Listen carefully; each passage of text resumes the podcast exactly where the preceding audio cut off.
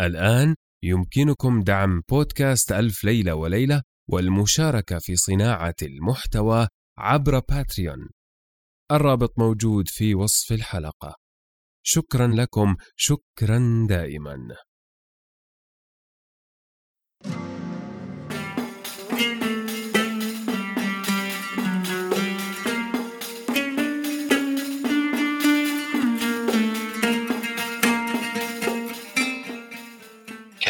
مكان في قديم الزمان وسالف العصر والأوان ملك يدعى شهريار يحب الاستماع إلى قصص الإنس والجان. وكانت جاريته شهرزاد تقص عليه في كل ليلة قصة. هذا بودكاست ألف ليلة وليلة الموسم الثاني. هذه قصص ألف ليلة وليلة.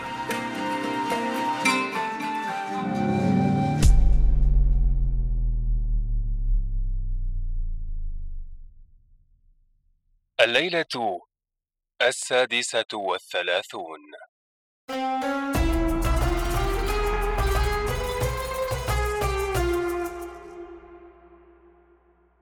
حكاية أنيس الجليس وعلي نور.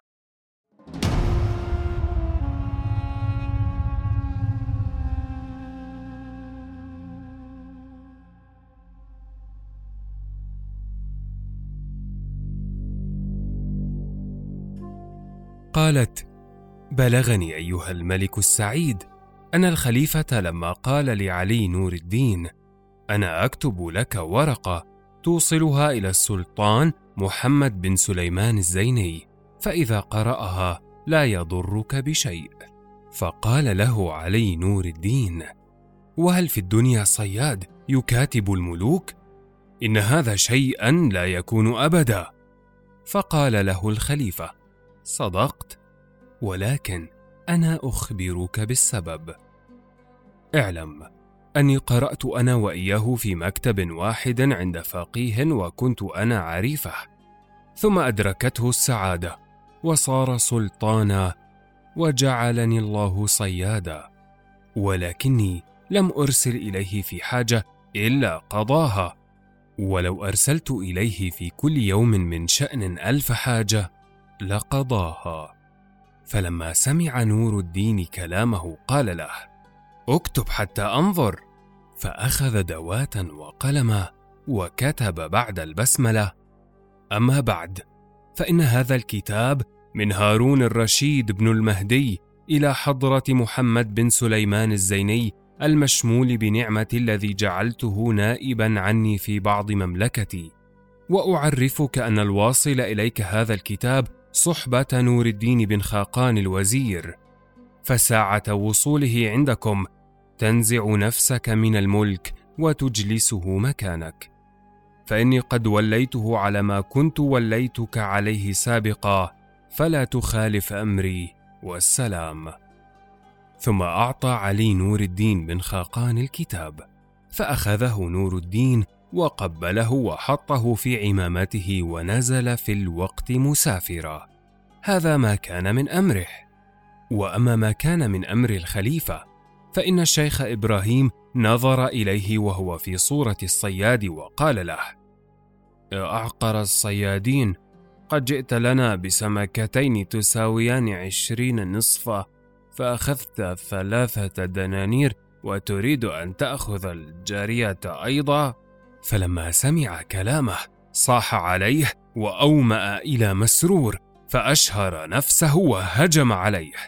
وكان جعفر قد أرسل رجلا من صبيان البستان إلى بواب القصر يطلب منه بدلة لأمير المؤمنين. فذهب الرجل وطلع بالبدلة وقبل الأرض بين الخليفة فخلع عليه الخليفة ما كان عليه ولبس تلك البدلة. وكان الشيخ إبراهيم جالسا على كرسي والخليفة واقف ينظر ما يجري. فعند ذلك بهت الشيخ إبراهيم وصار يعض في أنامله من الخجل ويقول يا ترى هل أنا نائم أم يقظان؟ فنظر إليه الخليفة وقال يا شيخ إبراهيم ما هذا الحال الذي أنت فيه؟ فعند ذلك أفاق من سكره ورمى نفسه على الأرض وأنشد هذين البيتين. هب لي جناية من زلت به القدم فإن للعبد من ساداته كرم. فعلت ما يقتضيه الذنب معترفا فأينما يقتضيه العفو والكرم. فعفى عنه الخليفة وأمر بالجارية أن تحمل إلى القصر.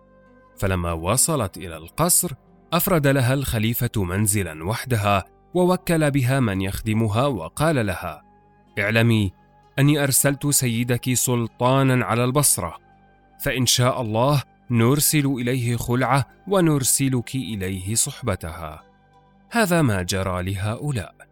وأما ما جرى لنور الدين فإنه لا زال مسافرا حتى دخل البصرة وطلع قصر السلطان. ثم صرخ صرخة عظيمة فسمعه السلطان فطلبه. فلما حضر بين يديه قبل الأرض قدامه ثم أخرج الورقة وأعطاه إياها. فلما رأى عنوان الكتاب بخط أمير المؤمنين قام واقفا على قدميه وقبلها ثلاث مرات وقال السمع والطاعة لله تعالى ولأمير المؤمنين.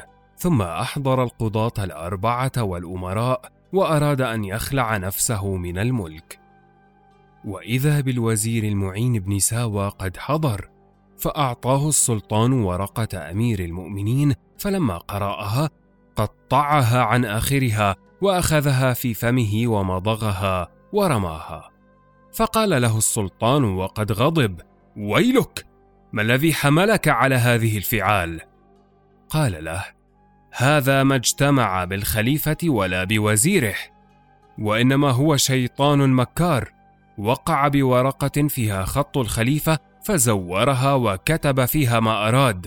فلأي شيء تعزل نفسك من السلطنة مع أن الخليفة لم يرسل إليك رسولا بخط شريف. ولو كان هذا الأمر صحيحا لأرسل معه حاجبا أو وزيرا لكنه جاء وحده.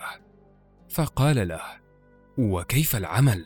قال أرسل معي هذا الشاب وأنا آخذه وأتسلمه منك وأرسله صحبة حاجب إلى مدينة بغداد. فإن كان كلامه صحيحا يأتينا بخط شريف وتقليد. وإن كان غير صحيح يرسله إلينا مع الحاجب وأنا آخذ حقي من غريمي. فلما سمع السلطان كلام الوزير ودخل عقله صاح على الغلمان فطرحوه وضربوه إلى أن أغمي عليه. ثم أمر أن يضعوا في رجليه قيدا وصاح على السجان فلما حضر قبل الأرض بين يديه. وكان هذا السجان يقال له قطيط. فقال له يا قطيط أريد أن تأخذ هذا وترميه في مطمورة من المطامير التي عندك وتعاقبه بالليل والنهار. فقال السجان سمعا وطاعة. ثم إن السجان أدخل نور الدين في السجن وقفل عليه الباب ثم أمر بكنس مصطبة وراء الباب وفرشها بسجادة ومخدة وأقعد نور الدين عليها وفك يده وأحسن إليه. وكان كل يوم يرسل إلى السجان ويأمره بضربه والسجان يظهر أنه يعاقبه وهو يلاطفه. ولم يزل كذلك مدة أربعين يوما. فلما كان اليوم الحادي والأربعون جاءت هدية من عند الخليفة. فلما رآها السلطان أعجبته فشاور الوزراء في أمرها. فقال بعض لعل هذه الهدية كانت للسلطان الجديد. فقال الوزير المعين بن ساوى إنما كان المناسب قتله وقت قدومه. فقال السلطان والله لقد ذكرتني به. انزل هاته واضرب عنقه. فقال الوزير سمعا وطاعة. فقام وقال له إن قصدي أن أنادي في المدينة. من أراد أن يتفرج على ضرب رقبة نور الدين علي بن خاقان فليأتي إلى القصر. فيأتي جميع الناس ليتفرجوا عليه لأشفي فؤادي وأكمد حسادي. فقال له السلطان افعل ما تريد. فنزل الوزير وهو فرحان مسرور وأقبل على الوالي وأمره أن ينادي بما ذكره. فلما سمع الناس المنادي حزنوا وبكوا جميعا حتى الصغار في المكاتب والسوقة في دكاكينهم وتسابق الناس يأخذون لهم أماكن ليتفرجوا فيها. وذهب بعض الناس إلى السجن حتى يأتي معه. ونزل الوزير ومعه عشرة مماليك إلى السجن فقال قطيط السجان ما تطلب يا مولانا الوزير؟ فقال احضر لي هذا العلق. فقال السجان إنه في أقبح حال من كثرة ما ضربته. ثم دخل السجان فوجده ينشد هذه الأبيات. من لي يساعدني على بلوائي فقد اعتلى دائي وعز دوائي والهجر أضنى مهجتي وحشاشتي والدهر رد أحبتي أعدائي. يا قوم هل فيكم رفيق مشفق يرثي لحالي أو يجيب ندائي فالموت هان علي مع سكراته. وقطعت من طيب الحياة رجائي. يا رب بالهادي البشير المصطفى بحر المكارم سيد الشفعاء أدعوك تنقذني وتغفر زلتي وتزيل عني شقوتي وعنائي. فعند ذلك نزع عنه السجان ثيابه النظاف وألبسه ثوبين وسخين ونزل به إلى الوزير. فنظره نور الدين فرآه عدوه الذي لا زال يطلب قتله. فلما رآه بكى وقال له هل آمنت الدهر؟ أما سمعت قول الشاعر تحكموا فاستطالوا في تحكمهم وعن قريب كأن الحكم لم يكن. ثم قال يا وزير اعلم أن الله سبحانه وتعالى هو الفعال لما يريد. فقال له يا علي أتخوفني بهذا الكلام؟ فأنا في هذا اليوم أضرب رقبتك على رغم أنف أهل البصرة ولا ألتفت إلى نصحك وإنما ألتفت إلى قول الشاعر. دع الأيام تفعل ما تشاء وطب نفسا بما فعل القضاء. وما أحسن قول الآخر؟ من عاش بعد عدوه يوما فقد بلغ المنى. ثم إن الوزير أمر غلمانه أن يحملوه على ظهر بغل فقال الغلمان لعلي نور الدين وقد صعب عليهم دعنا نرجمه ونقطعه لو تروح أرواحنا. فقال لهم علي نور الدين لا تفعلوا ذلك أبدا.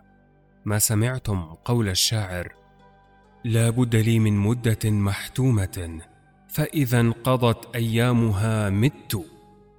لو أدخلتني الأسد في غاباتها لم تفنها ما دام لي وقت. ثم إنهم نادوا على نور الدين. هذا أقل جزاء من يزور مكتوبا على الخليفة إلى السلطان. ولا زالوا يطوفون به في البصرة إلى أن أوقفوه تحت شباك القصر وجعلوه في منقع الدم وتقدم إليه السياف وقال له أنا عبد مأمور فإن كان لك حاجة فأخبرني بها حتى أقضيها لك فإنه ما بقي من عمرك إلا قدر ما يخرج السلطان وجهه من الشباك. فعند ذلك نظر يمينا وشمالا وأنشد هذه الأبيات فهل فيكم الخل الشفوق يعينني؟ أحلفكم بالله رد جوابي. مضى الوقت من عمري وحانت منيتي. فهل راحم لي كي ينال ثوابي؟ وينظر في حالي ويكشف كربتي. بشربة ماء كي يهون عذابي. فتباكت الناس عليه. وقام السياف وأخذ شربة ماء يناوله إياها. فنهض الوزير من مكانه وضرب قلة الماء بيده فكسرها وصاح على السياف وأماره بضرب عنقه. فعند ذلك عصب عيني علي نور الدين فصاح الناس على الوزير وأقاموا عليه الصراخ وكثر بينهم القيل والقال. فبينما هم كذلك وإذا بغبار قد علا وعجاج ملأ الجو والخلا. فلما نظر إليه السلطان وهو قاعد في القصر قال لهم انظروا ما الخبر.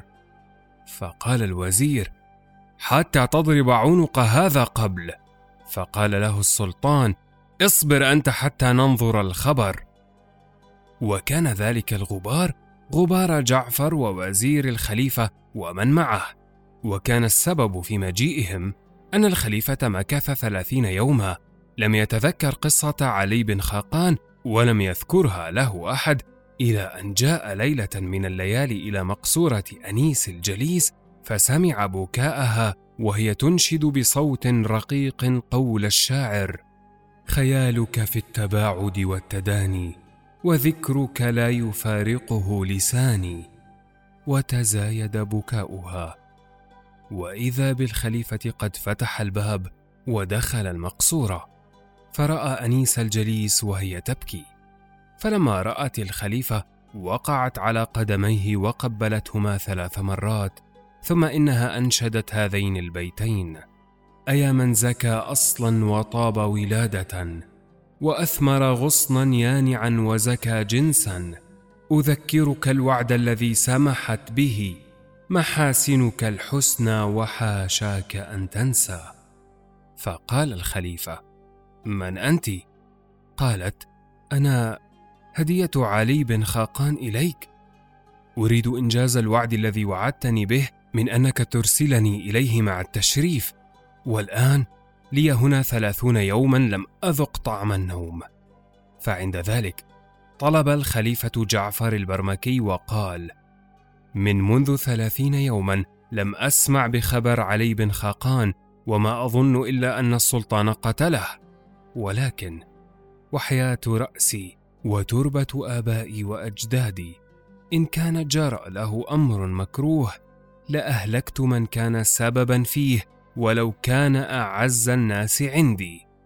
وأريد أن تسافر أنت في هذه الساعة إلى البصرة وتأتي بأخبار الملك محمد بن سليمان الزيني مع علي بن خاقان فامتثل أمره وسافر. فلما أقبل جعفر نظر ذلك الهرج والمرج والازدحام فقال الوزير جعفر ما هذا الازدحام؟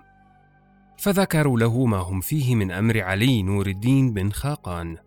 فلما سمع جعفر كلامهم أسرع بالطلوع إلى السلطان وسلم عليه وأعلمه بما جاء فيه وأنه إذا كان وقع لعلي نور الدين أمر مكروه فإن السلطان يهلك من كان السبب في ذلك. ثم إنه قبض على السلطان والوزير المعين بن ساوى وأمر بإطلاق علي نور الدين بن خاقان وأجلسه سلطانا في مكان السلطان محمد بن سليمان الزيني وقعد ثلاثة أيام في البصرة. مدة الضيافة. فلما كان صبح اليوم الرابع التفت علي بن خاقان إلى جعفر وقال له إني اشتقت إلى رؤية أمير المؤمنين. فقال جعفر للملك محمد بن سليمان تجهز للسفر فإننا نصلي ونتوجه إلى بغداد. فقال السمع والطاعة. ثم إنهم صلوا الصبح وركبوا جميعهم ومعهم الوزير المعين بن ساوى وصار يتندم على ما فعله.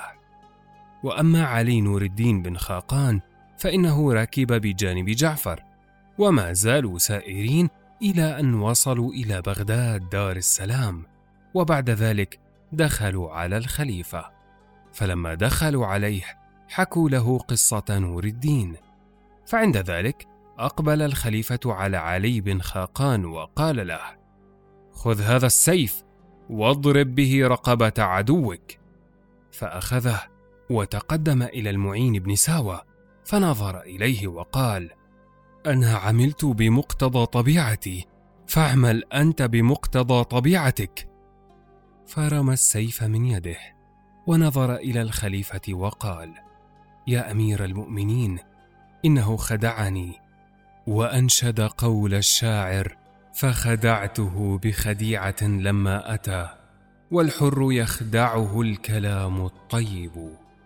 فقال له الخليفة اتركه أنت. ثم قال لمسرور يا مسرور قم أنت واضرب رقبته. فقام مسرور ورمى رقبته. فعند ذلك قال الخليفة لعلي بن خاقان تمنى علي. فقال يا سيدي أنا ما لي حاجة بملك البصرة وما أريد إلا مشاهدة وجه أنيس. فقال الخليفة حبا وكرامة. ثم إن الخليفة دعا بالجارية فحضرت بين يديه فأنعم عليهما وأعطاهما قصرا من قصور بغداد ورتب لهما مرتبات وجعله من ندمائه.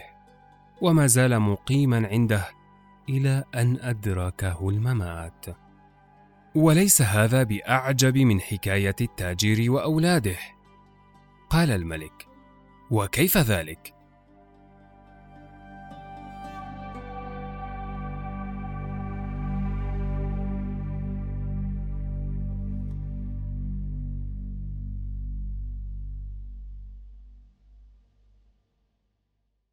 حكاية التاجر أيوب وابنه غانم وابنته فتنة.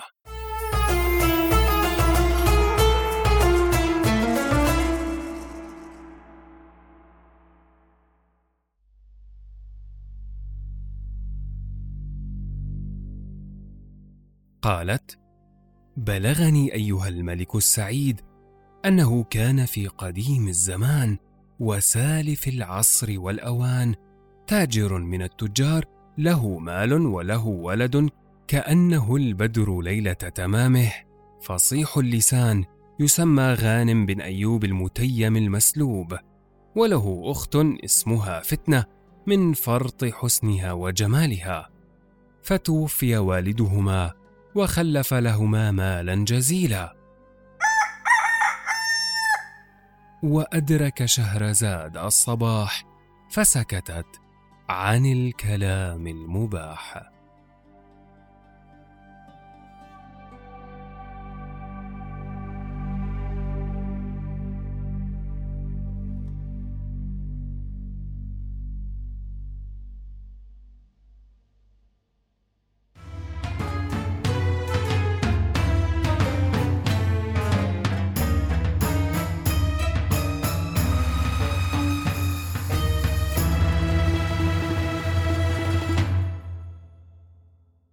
أنا نزار الحمود معكم في قراءة الليالي. لا تنسوا مشاركة الليالي مع من تظنون أنهم سيحبون ذلك. شكرا لكم، شكرا دائما.